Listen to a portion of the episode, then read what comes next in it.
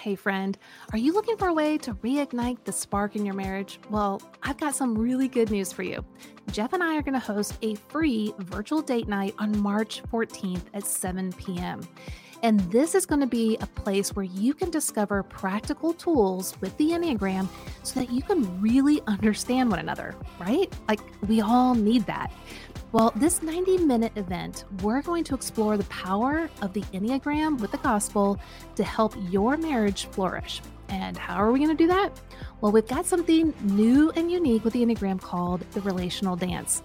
We help you to understand why your spouse thinks, feels, and does certain things and how to navigate that dance together. So reserve your free ticket now at yourenigramcoach.com forward slash date night. You are not going to want to miss this.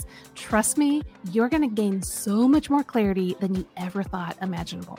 Get your ticket at yourenigramcoach.com forward slash date night, and we cannot wait to see you there. Welcome back, everyone, to Your Enneagram Coach, the podcast. This is Beth McCord, your Enneagram coach, and this week we're going to continue with our productivity series and the Enneagram with a rerun of our conversation with Carey Nieuwhof and his new book on how to get out, stay out, and avoid burnout. The book is called At Your Best. So let's listen in to our conversation with Carey Nieuwhof. Carey Nieuwhof is our guest, and Carey, for many of you, needs no introduction, but for those of you who may be meeting him for the first time, he's a former lawyer, founding pastor of Connexus Church. He and his wife, Tony, have two grown sons, and he's incredibly passionate about helping people thrive in life and leadership. Carey has a thriving podcast and leadership business, and we are privileged to have him on the show today. And I know that personally for me, having followed Carey for a number of years now, so delighted to be able to talk with him about his upcoming work, Uh, about the Enneagram and the intersection of all of it. So, Carey, welcome to the show. It's great to be with you. Thanks so much for having me, Jeff and Beth. It's uh, great to be with you. Yeah, well, we're just so thrilled and so appreciative of you being here. So, my first question is, I would love to hear your story and how you leapt from being a lawyer to then going into the church uh, ministry. So, how did that actually happen? Yeah, it was um, yeah, it was definitely a, a pivotal life event. So from the time I was a little kid, I wanted to be a lawyer and uh, did a bunch of things along the way, but got into law school, thought that was what I was going to do with my life. I was going to be a litigator, really loved constitutional law, um, went to a, to my favorite law school. So it was like you got in where I, where I wanted to go in. And then uh, I was a Christian heading into law school, but had no thoughts. I grew up in church, had no thoughts about becoming a pastor, going to seminary, but um, had through a series of like somewhat supernatural experience. My background's Presbyterian. So for me to say that is like pretty big. I'm not like, oh, I heard from God today. Like it's like a handful of times in my life. Right. And um, yeah, I ended up Um, I believe hearing from God. I found the love of my life at law school. We started dating pretty quickly, got married halfway through. She concurred, uh, went to a whole bunch of people saying, is it crazy? Like, am I hearing from God? Am I supposed to be in ministry? And it was confirmed by others. So, uh, wow. Finished up law, worked for a year in downtown Toronto as an articling student, uh, got called to the bar, and then went straight into seminary. And then um, came up here about twenty-five years ago to north of Toronto, started with three little churches that eventually grew and became Connexus Church. And then, um, yeah, ended up spending over two decades in ministry and then stepped back a few years ago to do what I'm doing now. So it's been wow. a circuitous path. Yeah. It's fascinating. Oh, that is awesome. I mean, I, yeah, I this um, I want to ask an Enneagram question, but I'm particularly interested in your Enneagram type and being a lawyer. I'd love to hear more about that. But for first thing is that it, you're, you're an Enneagram informed guy. I know that you've had other Enneagram guests on podcasts and know a little bit about it. Uh, tell us a little bit about what, how, when did you discover the Enneagram and your type, and what was that experience like? Yeah, a little knowledge is dangerous. So let me just preface saying that I'm so not true. an expert. No, I read a book a few years ago, and um, it kind of read my mail. Actually, everyone around me was reading about the Enneagram probably three or four years ago. Sure. And and I, being an eight, decided that I wasn't going to do it because it was dumb, yes. and you know that's what other people do. And then uh, some people really close to me, some good friends, were like, "You're definitely an eight." I'm like, what? Other people were going, "You're a three or a seven." And I'm like, okay, I don't even know what that is. So I picked up a book, read it. And I'm like, oh my goodness, this explains a lot. Particularly, I found unhealthy, moderately healthy, and healthy levels of Enneagram to be right. really helpful. Mm-hmm. And then became a convert and started to get all of my friends and family to figure out their numbers. And it's now, if you're onboarding on my staff, like, we want to know what number you are. Yeah. I find it very helpful in predicting and explaining behavior, and particularly managing people and interacting with people, trying to yes. figure out, oh, this is how you want to receive feedback, or yes. this is how it will feel to you if X happens. So um, yeah, that I found really helpful about it. Now, I, we'll go back to this uh, other question about being a lawyer. How do you think your eightness um, played out in wanting to become a lawyer? Yeah, I think it did. I mean, I, It's um, there's definitely an aggressiveness to law that is concurrent with being an eight. So my wife is a five. She is also a lawyer uh, by training. Well, actually by practice. I didn't really practice. She did. And um, she loves the what we call in the English Commonwealth tradition, the solicitor side of law. So she loves contract. She loves negotiation. She loves mediation. I love litigation. Like, put me in yes. a courtroom, uh, show me the jugular, and I will go and try to find it. And uh, like, I just enjoyed that. So my brief year in law, I was in court almost every day. And for me, it was, you know, it was serious, but it was also a bit of sport. Like mm-hmm. everyone's against you, and you've got to figure out what the opposing side is going to say, dismantle it before they say it, and then convince the judge that you're right. And at first I thought that was manipulative. And then I realized, no, you're not the judge. Everybody wants to be the judge. My job is to give my client a fair day in court. And mm-hmm. so to me, it was, I don't want to say it was sport, but like, it was close to being sport, and it was just a yeah. blast. And that aggressiveness, that, that verbalization was, I think, part of who I was, and it, it it found a good home in law. I think it it would have been a lot of fun. I mean, God has different plans for your life than you do, but uh, I I think it would have been really interesting to see what happened. It probably would have, like an unhealthy eight, and my whole life could have imploded. So sure. I had to be careful. Well, I mean, I, the next curious thing is that, okay, so you're in this litigating mindset, but then you go into the church, which uh, pastorally, I, I've not known that to be a helpful strategy. Um, and just sitting around debating with people and uh, trying to find the jugular. But um, tell me a little bit about what your eightness has looked like in pastoral ministry. Um, well, again, before and after. Before I really like took on this counseling journey, I would say the eight came out in very unhealthy ways. It was not a positive force in my marriage. It was not a positive force in my leadership. There was a season when we were growing rapidly where there were just a lot of casualties, um, whether that was staff or whether that was people who came to our church, got hurt and then left. Like there was, you know, and we were growing faster than we were losing people. But I look back on that and wince a little bit about how a less emotionally intelligent version of myself operated.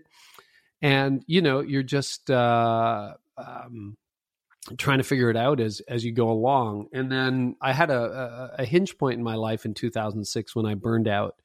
It was a wake-up call. Uh, I was doing a lot of counseling before that. And then after that, um, really began to pay attention to like my personal health, my emotional health, my spiritual health. And I remember there was a staff member about a decade ago who said to me, and this was before I knew about the Enneagram, and she said, "Carey, I want to give you a nickname." And she said, "Your nickname is Bam Bam." Do you remember the Flintstones, Bam Bam? Yes, the, yes. You have to be a certain vintage yes. to remember the Flintstones. But sure. There was this character, and he was a toddler who just went around like wrecking things. And she said, "You don't know your own strength. You just don't know your own strength." And I became very aware of that and realized, oh, when I say something a certain way, mm-hmm. first of all, I have a naturally a bigger personality. Mm-hmm. And so I can, I can squash people, and I don't mean to, like, right. to me, I am one voice among many, but it doesn't sound that way if you're not me. So I became very sensitive to that, um, trying to become much healthier, trying to become much more respectful of others. and trying to mute the negative parts of my personality and accentuate the positive. There are strengths. Like when I first learned what it meant to be an eight, I thought, wow, this feels like the report card you don't want to bring home to your parents. Like it really does, right? You want to lose it on the way home from school. And and it was like, you know, I could see the tension points in my marriage. I could see the tension points in my parenting, the tension points at work. And so I've worked really hard over the last decade. And since learning about the Enneagram a few years ago, you know, that's been one more tool in the arsenal to try to get healthier and to realize, okay, you can really hurt people here or you can really help people here. So what yes. are you going to do with your power? Yeah. And I love to kind of just snowball onto that with letting people know, like, what are type eights? Um, so at Your Enneagram Coach, we always go back to the core motivations of that personality type, because it's why you think, feel, and behave, not just your beha- or, yeah, not just your behaviors. So we have four core motivations that we talk about. The core fear for the eight, it's being controlled, harmed, challenged, yeah. um, left at the mercy of injustice. But they have a core desire. And the core desire is to protect themselves and those in their close inner circle. But they have a core weakness, and other teachers call it the passion or the deadly sin. And the core weakness is lust or excess. And this is where they um, will kind of move in forward with a lot of gusto and passion and intensity to get what they want. Um, and they make sure that it happens. Now, what I usually tell people in this, you know, area is a lot of people hear the word, or they hear people talk about the eights as being a bulldozer. And I'm like, no, they're not a bulldozer. You're you're not seeing it accurately. And, th- and this is a real problem um, that I, I find eights are some of the most misunderstood on the Enneagram hmm. because people think of them as uh, think of them as a bulldozer or a bull in a china shop. But really, they're a snowplow. And as you know, up in Toronto, we I we used to live in central Illinois, and I grew up in Kansas City. When there's a foot of snow on the ground, you can't just get a Ford pickup truck with a little shovel on the front. Like, that's just not going to do the job. That might do the job for like one or two streets, you know, but not the highways. You need these big diesel snow plows that will plow a path for anyone to get through. That's really at the heart of what an eight is. God created all nine types to represent him, to reflect him. Now, of course, we're on this side of the fall, so an eight can use the snowplow uh, in ways that aren't healthy, where instead of plowing the path for others and getting everyone behind them, that's the healthy way, they can start to nick people on the side of the road for not being as fast and, and intense as them. Or they might just plow over people if they're really unhealthy and just kind of vengeful and, you know, don't really care. So a snowplow is a really great representation, because I think a lot of people think of eights as just plowing over everyone. And I'm like, no, no, no. A lot of times it's just nicking them on the side of the road. Their intention was good, but they didn't realize who was around them and how that's affecting them. And that's kind of what you're saying is a lot of times eights come across as intimidating, and eights are always surprised when someone says that they're intimidating. Like, what? I'm not yeah, intimidating. Totally. I've heard like, that my whole life and yeah. never understood it. I heard that when I was in high school. I heard it when I was in university. I hear it today. You're intimidating. Yeah, exactly. And It, it's it's mysterious to me, but I also, now that I realize it, what do you do with it? It's my responsibility to make sure. Right. And I love your metaphor, Beth, that the snowplow actually is for the benefit of others, not just get out of my way, here I come, right? Which is very easy for me to do. Right. And I think, you know, eights that aren't self-aware and they're more unhealthy, they really do see them, maybe even themselves, as a bulldozer. Like, I'm just going to plow through here.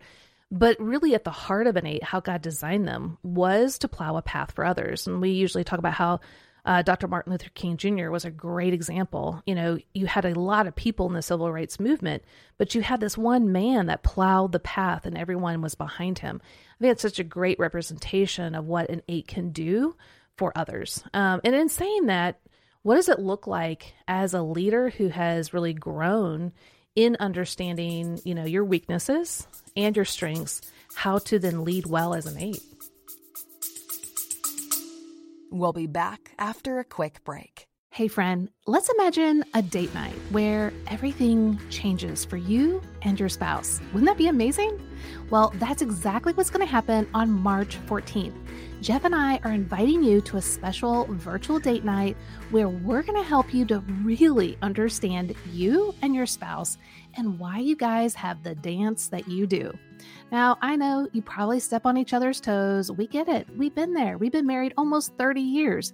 But the dance, this tool with the Enneagram, poof, you are going to be so amazed at how much you're going to understand your all's dance and then how to correct it in a healthy way. So if this sounds intriguing to you and you want to see your marriage grow and flourish with grace and compassion and understanding, then grab your free ticket at yourenigramcoach.com forward slash date night. Trust me, you're not going to want to miss out on this free opportunity. Again, it's yourenigramcoach.com forward slash date night, and we cannot wait to see you there. Yeah, um, I think part of that is realizing that strength and energy are two of the uh, traits that you bring to the job. So on the positive side, you know, my wife and I talk about this always because, or regularly. She she would say, I wake up with two hundred percent battery strength. Yes. And it will lower over the course of the day. Yes. And she might wake up with seventy percent and have to conserve her energy as a five. Mm-hmm. So I have to be careful that I don't completely intimidate other people. So, you know, in staff dynamics, I'll often underestimate how long it takes to do something. I, it's really easy for me. I don't do it as much anymore, but I, I try to stop myself, but to say, here, move over, I'll do it. Uh-huh. Which is very easy, particularly in a small organization. You could be the chief officer of everything if you really wanted to. Even if you do a lousy job at it, you've got the energy to tackle it. And so I think it's been a question of knowing where to put that energy. Yeah. So these days, I put it into vision. I put it into key relationships. I put it into my writing, which is a lot of what I do these days. And um, I try not to intervene. Like there's a project I'm looking at right now. I'm not real happy with where it landed, but I got to let the team do the work. I've got to trust the process and trust the leaders who are in place. And then when, you know, we'll have a chance to debrief afterwards. And I think as an eight, it's really easy because you've got the energy, you've got the time, and you've got the angst right. to want to reach around often in the org chart.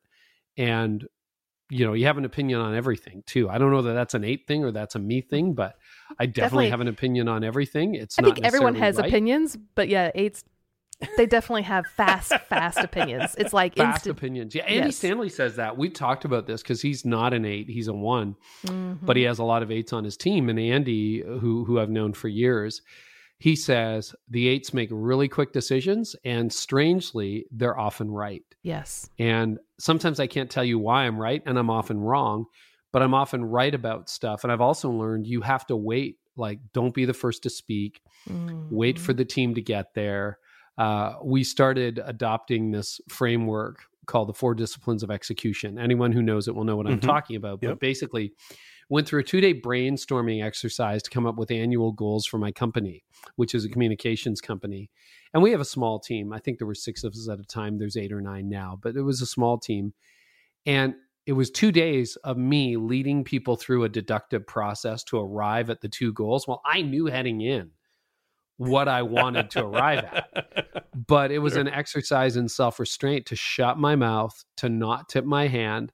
And lo and behold, the team, and it was a, they weren't slow. It was just, that's how long the process took us. If we followed it to a T, they came up with the exact same goals I did. Mm. Yeah. And I'm like, okay, that's awesome. Now, obviously as a C E O, I got to sign off on them, but I was really excited to see that. And I'm learning that that's how you grow faster. And that's how you grow bigger over time. That if I'm right. always getting in the way of the team, eventually they leave demoralized or they, they stop bringing their best to work.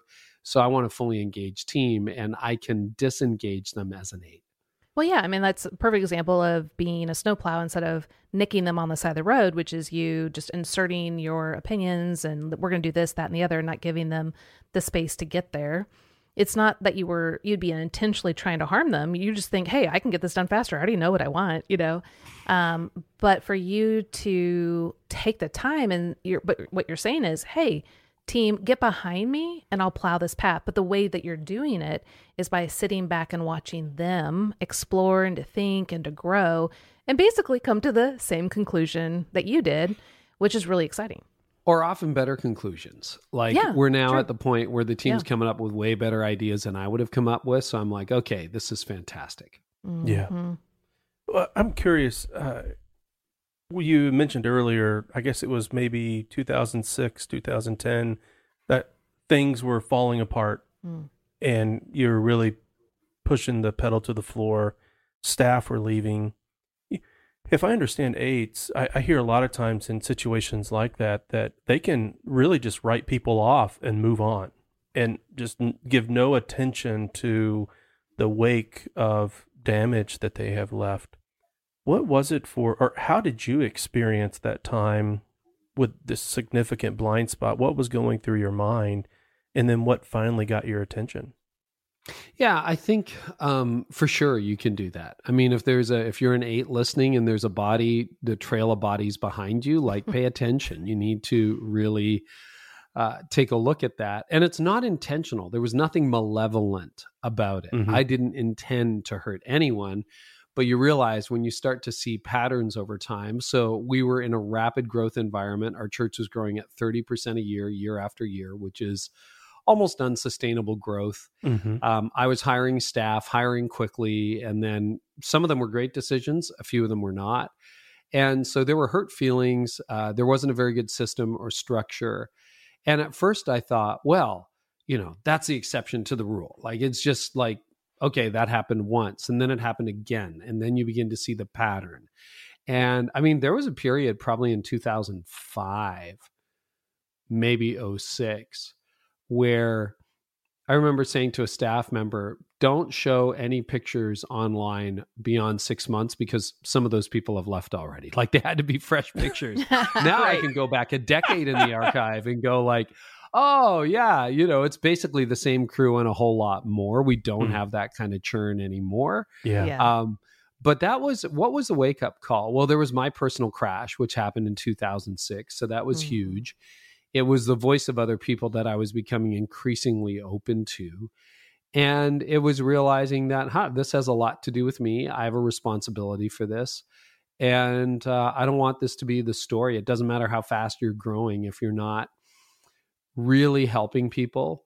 Mm-hmm. Um, and I was. I mean, I don't want to I don't want to paint a bleak picture. There are a lot of people who became Christians, a lot of baptisms, mm-hmm. a lot of like really good things happened. But as we're now examining in the megachurch movement, mm-hmm. you know, you can't always say, well, the growth and the fruit justifies the process. It doesn't. If mm-hmm. people are getting hurt, um, if people are being wounded, it doesn't justify the process. So fortunately, in my case, that happened before I, our church got to the current size. Mm. And the last decade and a half have been a lot healthier mm-hmm. than mm-hmm. the first decade was. So I'm, I'm very, very grateful for that. Do I still make mistakes? Yeah, I still make mistakes. Sure. I'm sure mm. people got hurt. I'm sure I hurt someone last month. I don't know. But I want to, I got people around me who can, and that, that's another problem with eights too, is you can be intimidating and you can create a wall of people around you, a circle of people around you who just tell you what they think you want to hear. Mm-hmm. And I've worked really, really hard at cultivating a, a circle that gives me honest feedback. Some of that paid, some of that not paid. So mm-hmm. yes. uh, paid as in therapists, counselors, coaches, diagnostics that are objective, personality profiles, and then unpaid being friends and family who it's like, no, you have permission to speak freely and please tell me the truth. And it gets to the point where my assistant will tell me, man, you or, or other team members, you really hurt so-and-so in the meeting. And often I wouldn't know how, but when that comes mm-hmm. up, take notes, don't right. defend yourself, um, apologize, own it, and do better next time. Mm, that's so good.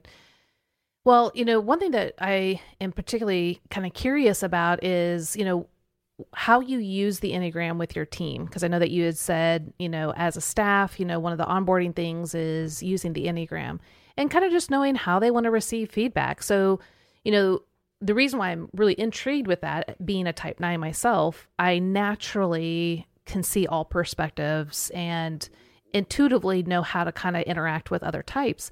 But being a type eight, I know that's not necessarily something you naturally have. And so how have you used the Enneagram to become a really successful leader and to lead your team well? Often it's in um, understanding what they bring to the team, what's going to feel hard for them. So I've hired some type ones, mm. and missing something is really difficult for them. If they make a mistake, I know that's going to be super hard on them, and they're going to be sensitive to it. Another thing can be the way you give feedback. So mostly these days, things are going well, but occasionally when something goes off trail, uh, I have an eight on my team. And I'm like, I got to give you some direct feedback. And she wants it straight. She wants it instantly. And she doesn't want it sugar-coated. On the other hand, I also lead some threes and twos, and they're much more sensitive. And so they, you know, you got to almost do the praise sandwich where things are going really well. However, there is this one little thing, and, you know, da, da, da. And if I did that with an eight, uh, we have three oh, yeah. eights on the team. So that's really interesting on a small team. But if I do that with an eight, they're like, stop blowing sunshine. Like, give me, yes. give me the truth, right? Give me the straight yes. goods. Just tell me I can take it. You do that with a three, and they end up leaving the meeting feeling really wounded. Yeah. So I think a lot of it is is uh, trying to figure that out. Another thing is um, Enneagram also predicts speed to a certain extent. It's probably going to take a nine longer to get something done than an eight. Right. Uh, a one might spend a lot more time revising it than mm-hmm. others would. A seven will not pay attention to that much detail. So they might have to get someone who's really good at detail to review their work. Sure. So it's yeah. it's trying to understand the different personality types. An investigator will want to research, research, research, research a type five before they present. So we got, we got to figure that all out. And yeah. I think it's just made me a better manager as well as a better leader. Yeah. yeah. Oh man, that's so exciting. It's just exciting to hear that a leader not only has learned about their own type, but has really taken the time to understand the other types, because usually what I find is leaders find out more about their type and they skim the surface on their workers, and they don't really, and that's where the gold is, you know, to know mm. how you affect your team, but then how to come alongside them the way that they need you to come alongside changes the game. You know, we have a type six on our team, and I know that when something isn't going quite right, if I just show him that I see his faithfulness and his loyalty and responsibility, man, he feels like, okay, yeah, thank you. I, I know it didn't go right, but I'm really trying my hardest. You see it. Thank you so much. And it just means so much to him. And then it just kind of really makes him more loyal, and, and he wants to get in there even further because I took the time to understand his point of view. So just really excites me to hear that not only have you just read a book, you've actually done the work to invest in your uh, team. Well, one of the real fun things uh, that we wanted to talk to you about, I've spent some time recently uh, just reading uh, your new book, At Your Best. Uh, and, it, you know, it, it's interesting hearing you talk now about it, um, but you've also included some of your story in the book and what led to the writing of your book. Uh, mm-hmm. Tell us, when when did you start to realize, wait a minute, my story's not uncommon, and that the Lord's actually given me an experience that I need to steward for the sake of others? It's one of those things where probably the worst thing that ever happened to you turns out to be a good thing in the end, yes. or at least can be used for good. So it was that burnout I experienced in two thousand six, which has been a hinge point of my adult life, basically fifteen years before it in my adult life and fifteen years now after it. And it was pretty brutal. There was no precipitating incident. I mean, there wasn't a big crisis. I just ran too fast, too hard, too long. And I didn't declare a finish line, so my body did. It's like, that's it. We can't do this anymore. So I had a really kind of depressive summer, um, struggled a lot, uh, went to counseling, got some coaching, and gradually found my way back. And I thought, I cannot go back to normal as much as I wanted to, because normal got me burned out, like hit by a Mack truck. So I can't do that. So I tried to reconstruct my life. And I found these personal rhythms that started to produce exponential results. And I just kept doing it, channeling my time, energy, and, and priorities in different directions. And I found my capacity grew at the same time that my margin grew. Mm. And then to the point where about five years ago, six years ago, the number one question I was getting asked by people is, how do you get it all done? At the time, I was still leading a church full time. I started a podcast. I was blogging. I was speaking to leaders around the world. Uh, my marriage had improved dramatically. I had a great relationship with my kids. And not everything was perfect in my life, but it was like I was accomplishing a lot. And so I wrote some principles down and then started teaching them and realized, oh, this works for other people too. So then put it all together in the most, um, yeah, the most together format I've ever done in At Your Best. And now, mm. you know, it's available as a book. So yes. that's sort of the genesis story of it. But the bur- burnout was so painful.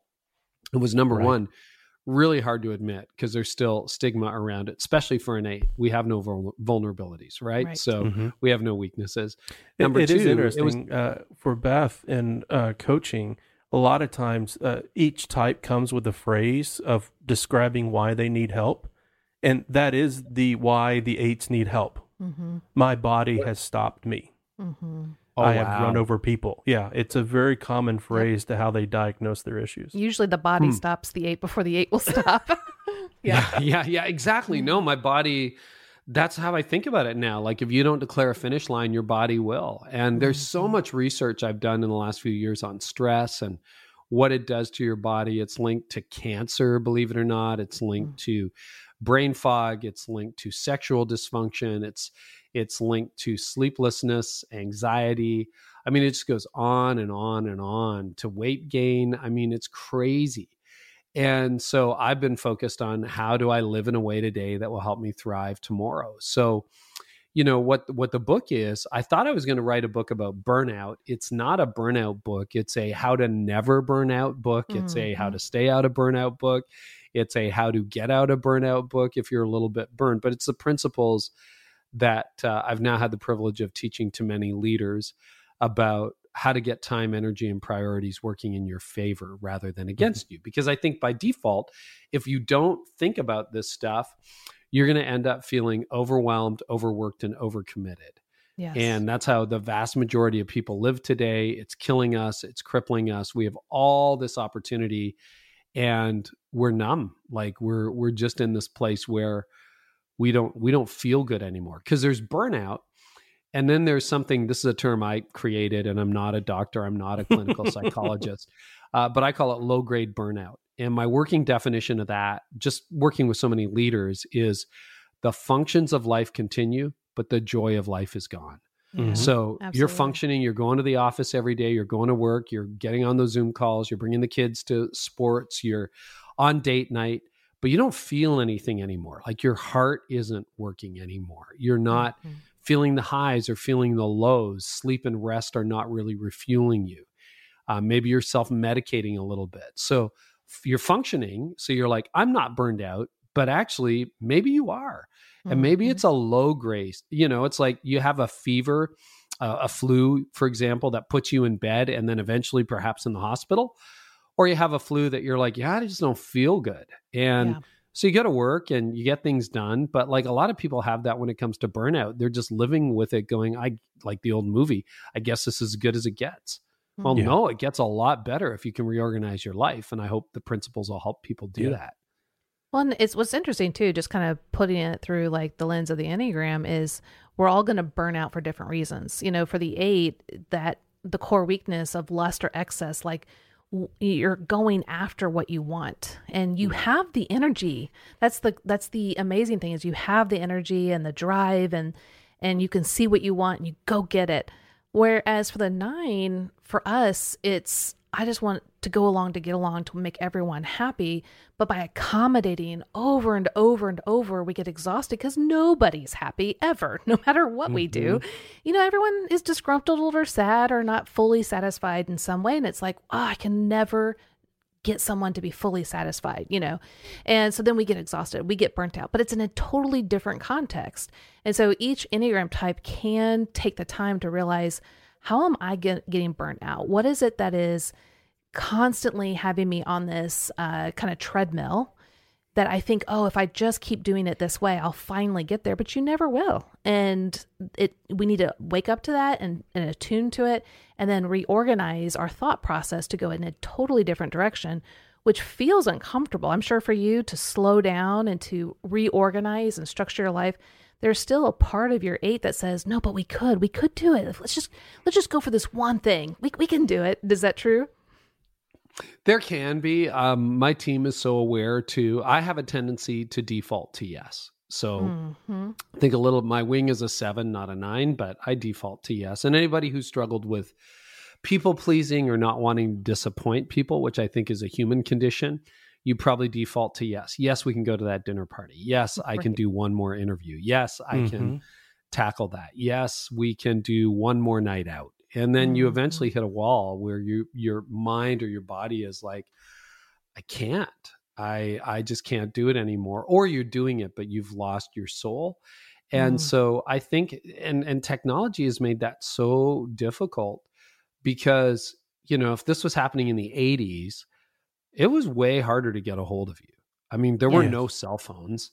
There right. were no smart devices. Email was, I think, for people at NASA or something. Like nobody right? had it. And you got letters in your mailbox like once a day if you had good postal service and maybe a neighbor dropped by.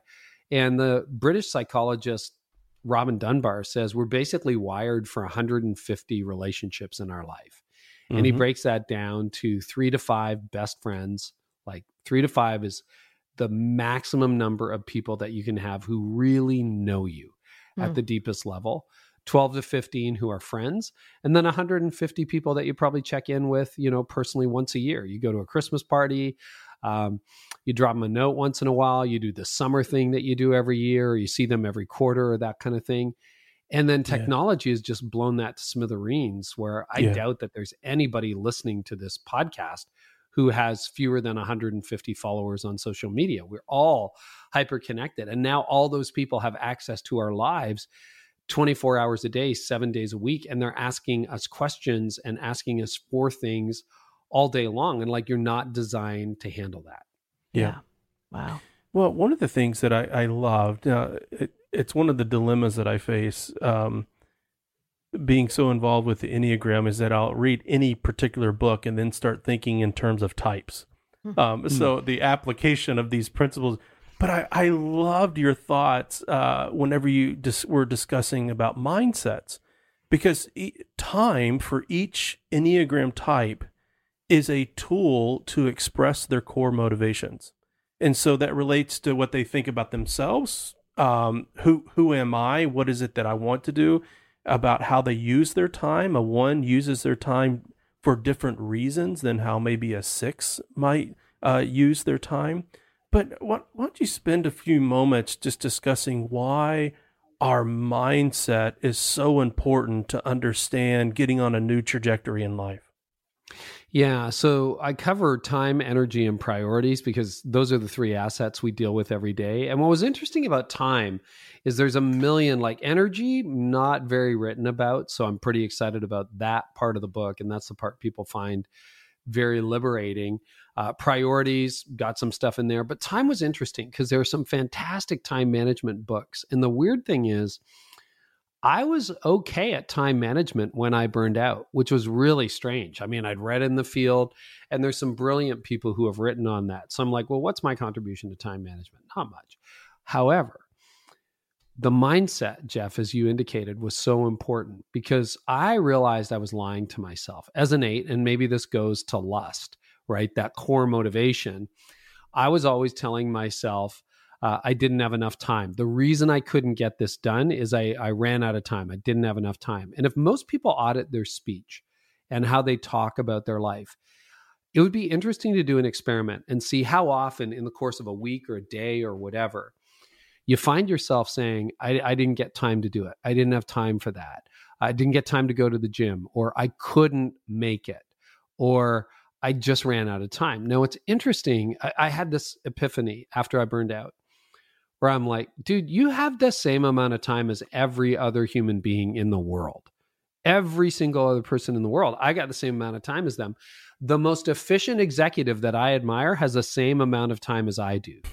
That most right. relaxed person running thirty-eight companies who still has time to sit on the back porch and read his kids' stories at night. I have the same amount of time as they do. I have the same amount of time as the president of the United States, which when I really thought about it was sobering. And so I made myself stop lying to myself and to others. And over ten years ago, I stopped saying I don't have the time for that because I do. I have the time to go to the gym. I chose not to take it. Mm. I had the time to write that book. I didn't do it. I had the time to prepare for an interview. Didn't do it. And man, that gets, when you get that honest with yourself and you stop making excuses, you start making progress. Because let's say your mom's been bugging you like, when are we going to get together? When are we going to get together? It's easy to say, Mom, I don't have time this week. Well, do that for a month.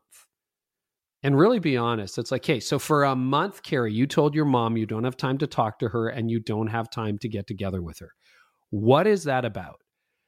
And you get really honest with yourself and you start to reprioritize things. So the hack that I would encourage people to try is stop saying you don't have the time. Start admitting to yourself, you didn't make it. Mm-hmm. And when I started doing that, I never had time to write a book in my thirties before I burned out. Well, in the last decade, I've written five and published mm-hmm. five. So suddenly I had time and I launched a podcast and I have more time with my wife and mm-hmm. we don't miss date night on Friday and we don't like, what is that? Because those are some of the most important things in my life. My time yeah. with God in the morning has expanded as a Christian. I now spend about an hour with God in the morning, half hour on the short side, an hour on the long side. Mm. Um, I have the time. I just wasn't taking it. And this is, this is bitter medicine. But everyone listening to this has the time that anybody else has to do what they feel called to do or what they want to do, including mm. sleeping eight hours a night. Right. I took a nap yes. before this interview. Why? Because I wanted it to be good. Yeah. I had the yeah. time for a nap. Now I'm a little bit better at, you know, four o'clock in the afternoon than I would have been had I not had a quick nap before this interview. Yeah. I had the time right. for it. Yes. I wanted to be prepped. Well, one of the things that I, I know Beth speaks to often is how each type can sabotage. And I was particularly mindful of it whenever I was reading through uh, the chapter on uh, the different zones, particularly the green zone of, of gifting, passion, and impact. Um, because in, in some ways, because we bring a certain mindset from our Enneagram type to, um, to how we relate to time, how we use time, the stories we tell ourselves about how we use time are all through the lens of type. Um, and so, but I, I was thinking, Bethy, when, when you think of the, the Enneagram sometimes does speak to orientation to time. Some are past oriented, some are present, some are future oriented, but you know, the, with Carey here, it's taking it a bit step further. It, it would almost be like a one, mm. how they use their time. You mentioned earlier, Carey, about how they might revise their work much more than someone else might, which actually might mm. actually sabotage. They may be focusing on getting something right that doesn't necessarily need to be right. It's oh, not the type priority. Yeah.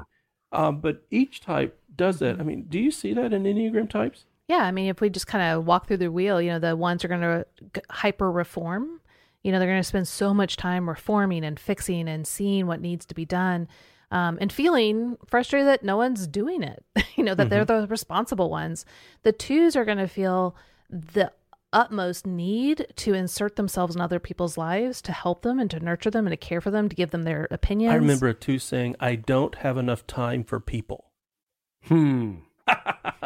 Which means like all people have equal uh, de- influence over how they spend time. Yeah. I mean, because they see so many, so much need out there. And so if it's, if it's at the work environment, um, as a leader, you know, man, there's so much need out there. How do I stretch myself? You know, I, I'm stretched too thin. And then it can cascade into kind of a martyr-like mm. um, position. You know, the threes, you know, now the interesting thing about threes is they actually calculate, for the most part, when you think about all the Enneagram types, they usually know what they want. They calculate the time and they are, they're pretty precise because do they, they don't want to fail. Do they ever get knocked off out of their, their best place whenever they're trying to accomplish something to look good for other people? But it may not be the best thing for them to spend their time on. Like what? Oh, I'm just thinking because threes read the room and, you know, if the organization wants to focus on this priority, and one of the things that Carey is writing about is saying like, don't just use your time to be, uh, to be efficient, but do it in a place where you feel gifted, where you feel passion, mm-hmm. where, you know, God's giving you the most impact. So it's not just, sure, threes can do it on anything yeah. and try to accomplish anything, but is it the right thing to accomplish to where they've actually, I can't remember the, like the, they climbed the corporate ladder, but it was up against the wrong building or something like that. Like right. they, they yeah, lost yeah, it because yeah. they were because trying to look long, good for other wall. People. Yeah. Well, and also threes, you know, they can um, cut corners. So they're trying to reach so many goals that if they start to feel the, the time strain, like maybe it's not working out as well as they want, they'll cut corners so that they can actually look accomplished, but it may not be at the level that it needed to be. Um, yeah. So, I mean, you could just keep going, and we can, if you want. yeah, yeah. Well, I mean, I, Carey, whenever you think about this, the idea of green zones, what, what was really the heart behind this? I mean, it, for me, just in just a few brief moments reading through it and thinking through, even now in my late forties, Uh, empty nesters. I'm thinking again about the same question that I ask in my thirties, that I ask in my twenties, and that I was asking as a teenager. It's like, okay, what what's this season going to be? What's different now that maybe I could have never had the opportunity to do in the past?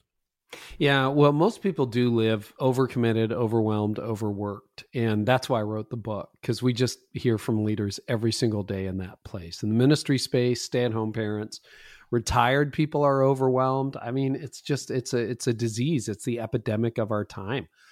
And I wrote the book because I realized that the sauce that I used in my own life could help others. So the secret to energy management is we have, and this is the part that a lot of people seem to resonate with and seems helpful. So hopefully it helps people who are listening to this podcast, but uh, we all have twenty-four equal hours in the day.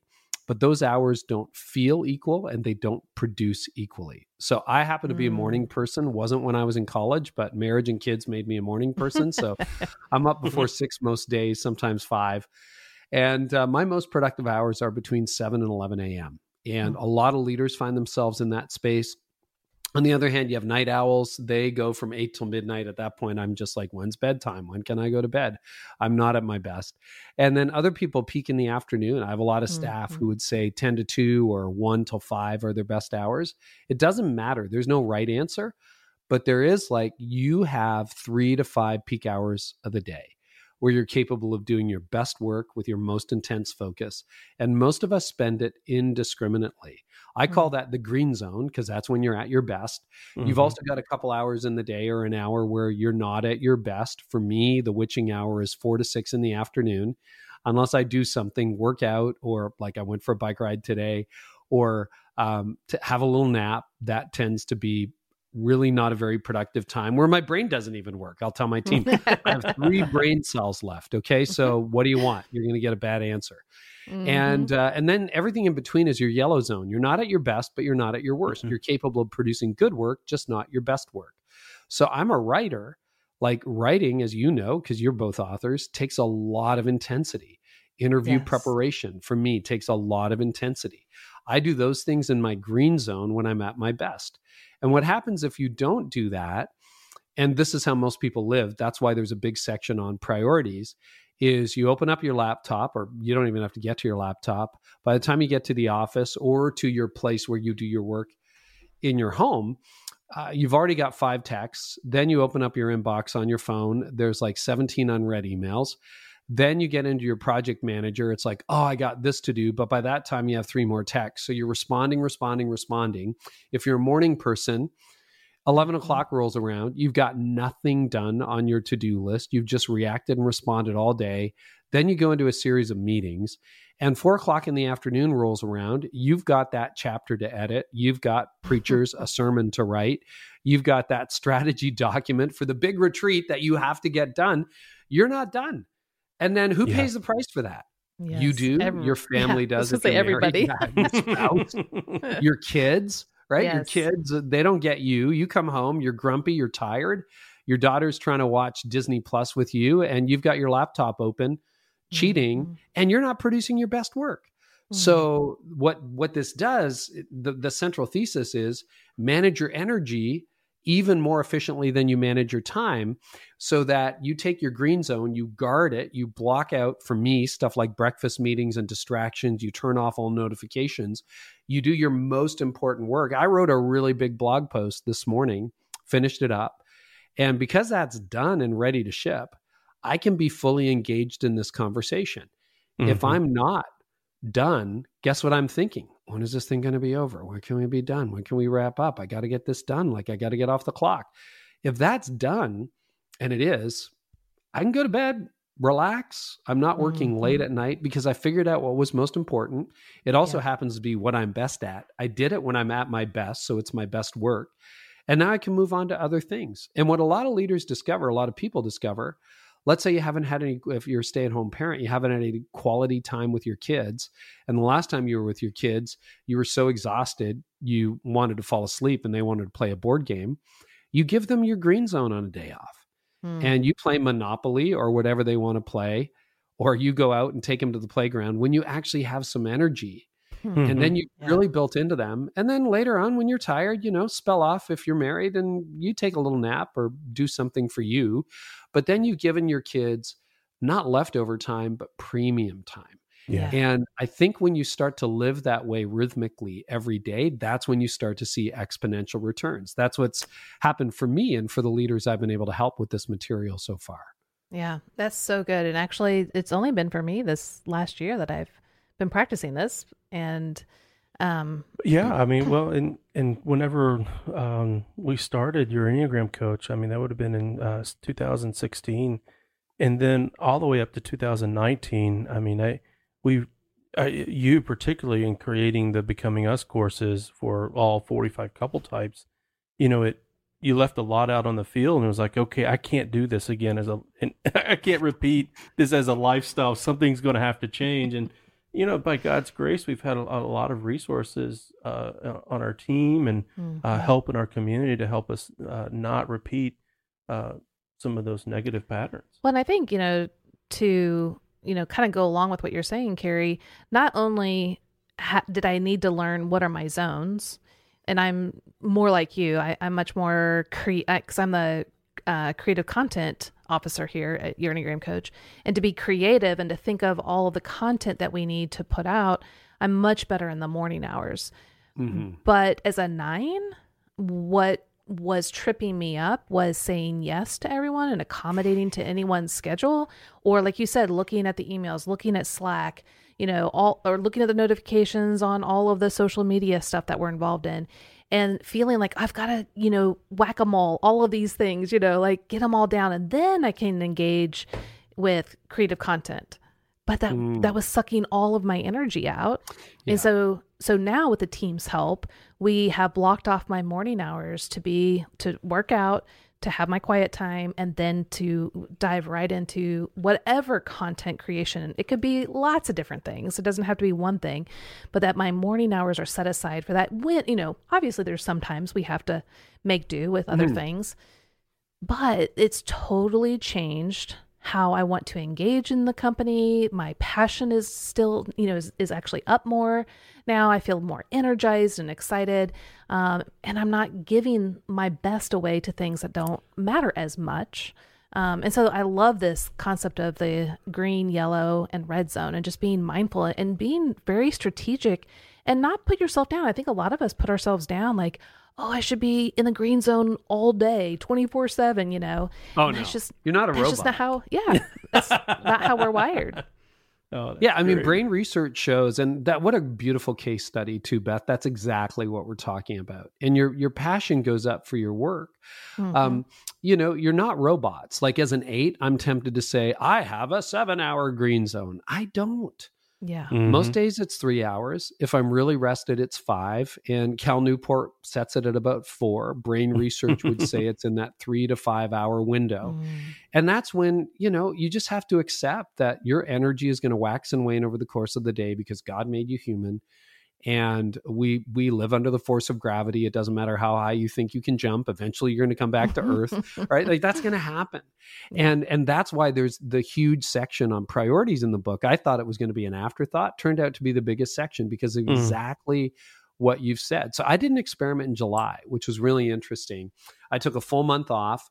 My company was at the point where I thought I can totally trust these guys to run things. We actually, by the way, had a record month. Hmm. I didn't touch email. I set up an autoresponder, and the autoresponder was really polite, but it basically said, hey, I'm practicing what I pre- preach. I'm disappearing for July. I will not be checking email.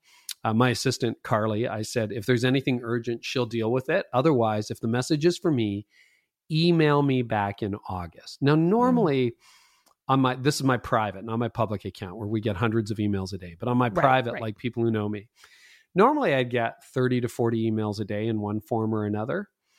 So I deleted everything when I came back. Carly did it wow. for me, just got rid of it all. Do you know how many people re-emailed me about something I missed in the month of July? I'm so curious. I don't know. One. No One. way. Oh my One. gosh. That's Guess what? Amazing. I'm not that important. and, and we think we're really important and like, oh, I got to check email every day and I'm on the beach yeah. with my family and I got to check it out. And, you know, I went away camping with my wife and sons uh, up in Algonquin Park. We were five hours off the grid, an hour by car with no cell signal. And mm-hmm. then a three and a half hour canoe paddle into our remote site, everything in the canoe and on our backs, including our food. Like we were, if, if something happened, it was five hours. We didn't even know what the yeah. weather was. Okay. You had to yes. look at the sky. And believe it or not, everything worked just yes. fine, but we're so mm-hmm. addicted. And I've got yes. all the devices. I have all the latest, latest, whatever, yeah. whatever. But I turn all the notifications off. And Cal Newport, Nir Eyal, other people who do research into this, a couple of authors would say, focus and the ability to do what you're doing with your morning is so rare and so hard, it's becoming a superpower. Wow. And most people don't do deep work. They do shallow work because, yeah. oh, I was writing that course and then I answered five texts and then I did this. What if you could just turn everything off? If yeah. you can do that, number one, it's going to be uncomfortable because you're going to create chaos. We're so used to task switching. We're so used to, oh, I don't know how to sit still for forty-five minutes and read something undistracted or write something with unbroken focus. And if you need to get up, great. Then go to the fridge and get a glass of water and then come back and sit down. Don't check your yeah. phone. Mm-hmm. And if you can do that, you will get your most important stuff done. David Allen, who wrote the great book on time management called Getting Things Done, says you have to close your open loops. And what a lot mm-hmm. of people have, because you're working on, you know, one of your forty-five courses, which by the way, congratulations, that's unbelievable.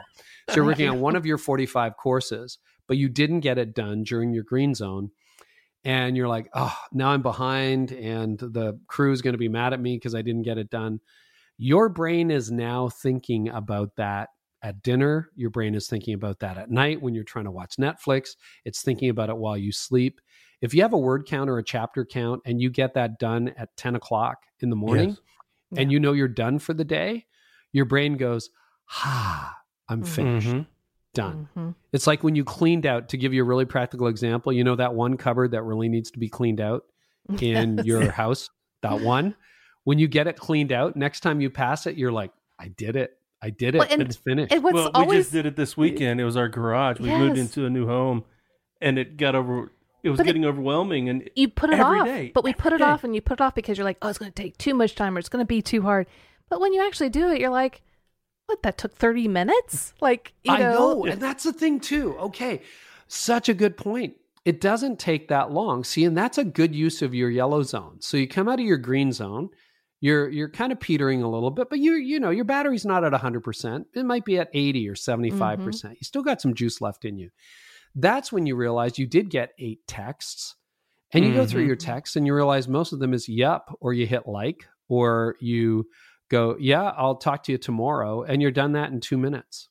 Yeah. And then you go to your email and you can blast through your email inbox in about ten minutes. Mm-hmm. And then you check Slack and you see what's going on. You do a quick video call with your team and you realize what would have taken you three hours p- piece by piece took you fifteen minutes right. when you went into your yellow zone. And yep. then in your red zone, what I recommend when you get tired, whenever that is, for some people it's after lunch, it's for me before dinner. I do one of three things, really unimportant work. So for mm-hmm. me, that's my inbox. My the value of my company does not go up or down with the quality yeah. of my email. So I can do that then. It's not mission critical. Uh, I can fill out an expense report. I can do some routine admin. I used to make decisions in my red zone mm. and then I would complain to my team and go, who made that decision? And they're like, you did. I'm like, okay, I don't make decisions after four p.m., yes, right? Yes. So I don't do that, but I'll either exercise because I used mm-hmm. to work out in the morning, but I was burning my most precious hours and I'm not trying out for the Olympics. So yeah. uh, I don't need to perform at the highest level. So, or I'll take a nap and just rest and give my brain, you know, uh, yeah. a break. And then if you've got all that done for the day, you've got a, um, a like a, a reasonable task list that allows you to power down the laptop, mm-hmm. to put mm-hmm. your phone away, or if you carry it around, you know, I don't have to work tonight. And then you can go and enjoy your evening or yeah. whatever yes. you want to do. That's oh, amazing. That's awesome. Well, Carey, thank you so much for coming on to our podcast. It's been such a delight just hearing from you. One, as a leader, as a type eight who's learned so much about yourself and your team, but also just writing this book, going through the process. We all know what that's like, to go through the process of growth and learning, but then to have written it so that we all benefit from what you went through. Um, hopefully we won't have to go through, um, is, is just so remarkable. So thank you. And we want to make sure that we let everyone know that your, your book is ready. It's, you know, you can pre-order it now. It's coming out. What, what day is it coming out? It's September fourteenth. fourteenth. So, yeah. So right around the corner next week. Literally right around the corner. So let everyone know where they can uh, find the book, where they can pre-order, and can't they get like a free masterclass if they pre-order the book? And what yeah, is that all about? If you act before, uh, well, the week of launch is the thirteenth, so the book comes out on the fourteenth. If you get the book by Friday, the what is that, seventeenth-ish? Thereabouts. Okay. Don't quote me. Um, you will get, if you go to at your best today dot com, you'll get access to a free video masterclass. Starting on the eighteenth, it'll cost you money, till the seventeenth-ish, the Friday, it's free. And um, we sunk a lot into it. It's a video companion mm-hmm. to the book. It's got oh, application wow. questions that will take you deeper than the book. And then the book is designed to be interactive. So when you actually get the book, it's got all kinds of downloads that are available for free at at your best today dot com. And um, that is the the headquarters for the book, At Your Best Today. Don't forget the today part, but at your best today dot com. Mm-hmm. And then the book is widely available. Independent bookstores, Amazon, Barnes and Noble, Christian Book, um, mm-hmm. Martell, anywhere you get your books, you can get that. And uh, we just hope it helps people. I mean, uh, if you're tired of being overwhelmed, that's what this book will help you get out of. Well, I'm excited because I know we have the book now. That's right. And that masterclass, I'm like, yes, that's what I want. Because I'm I'm a slow reader, so it takes me so much longer than Jeff. But having that interactive tool, oh man, I'm all over it. So oh, cool. Well, and there's so, an audiobook, as there is for almost everything. Yeah. I narrated it. Oh, cool. I must have gone fast because my last book was fewer words and it was six hours. This one's just over five hours. So I must have okay. been okay. sped up. And you can listen to audiobooks at one point five speed. Yes. Uh, well, well, okay. You've you've gone up another notch in, in our book because yes. uh, we tried to do read our books and uh, uh, it, that that didn't go well. It's hard. It's exhausting, isn't it? It's hard. It is exhausting. It is. I kept saying, "Who wrote this? Who wrote this? Who writes this way?" Oh, wait, I did. Yeah. yeah. And, oh, then, and uh, then and then the uh, I had a producer in New York City with Penguin who kept correcting me on my pronunciation. Yes. Yes. It's like, it's my book. I can slur my mer- words if I want to. But, exactly. Uh, anyway, they want to hear from me, not you. Yeah. Well, that's super exciting. So at your best today dot com, get your book, pre-order it, get it so that you can get this free masterclass. I know I am. Gar- or Carey, thank you so much for just being here and being such a great example as a great leader. Oh, listen, I learned everything the hard way. Hopefully uh, people who get the book don't have to. Thank you so much for having me, Beth and Jeff. Really appreciate it. Appreciate all your work as well.